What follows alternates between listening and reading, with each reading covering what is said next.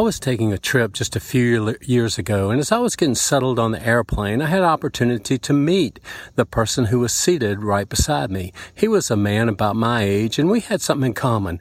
We both lived right on the James River. I lived in a community on the James River on the Surrey side, and he lived just across the river in a riverfront community as well. So we had that in common. Well, as we visited and got to talk more, we realized that we had something else in common. We both liked to fish. And he began to tell me about his fishing trips.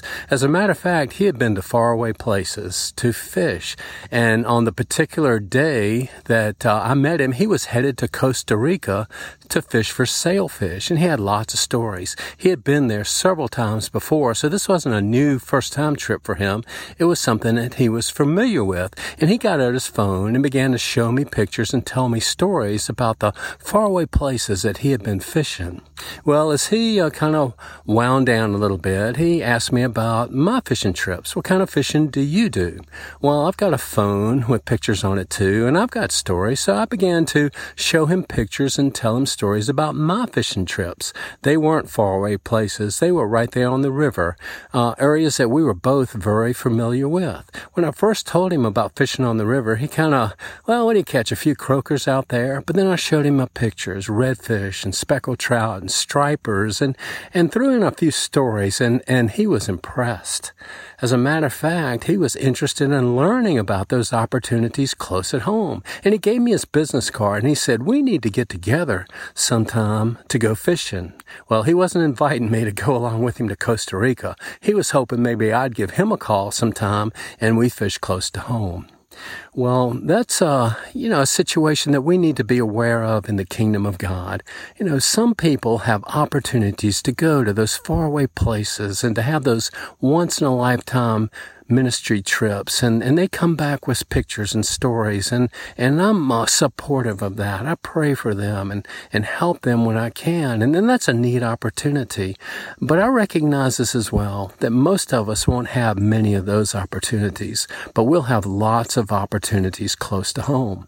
We'll have opportunities to talk with people, to encourage them, to find out what's going on in their life, to find out what they believe, to help them, and maybe pray for them.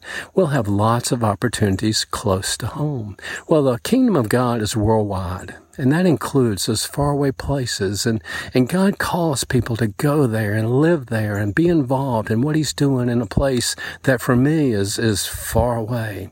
But He has something in store for all of us as well, and that's those opportunities close to home. I recognize that God expects us to see those things, to be faithful in those areas that we'll have. They might not be big once-in-a-lifetime things, but they'll be repetitive, close-to-home opportunities that we can be faithful in. I don't want to miss these opportunities. As a matter of fact, a part of my daily encouragement is finding those chances just to represent God in some small way close to home. And I've got lots of stories now about how I've seen God work in people's lives close to home. Well, that's my devotional thought for this week. You know, God might send us to a place far away, but in the meantime, let's not miss the opportunities that we have close to home. God, would you help us to recognize that we're on a mission for you all the time, 24/7, no matter where we are, far away or here at home. God, as we think about people, help us to remember to pray for them. God, as we see people, help us to remember to encourage them and try to open some conversation that might point to you. God, help us to be faithful in the opportunities that you give us close by.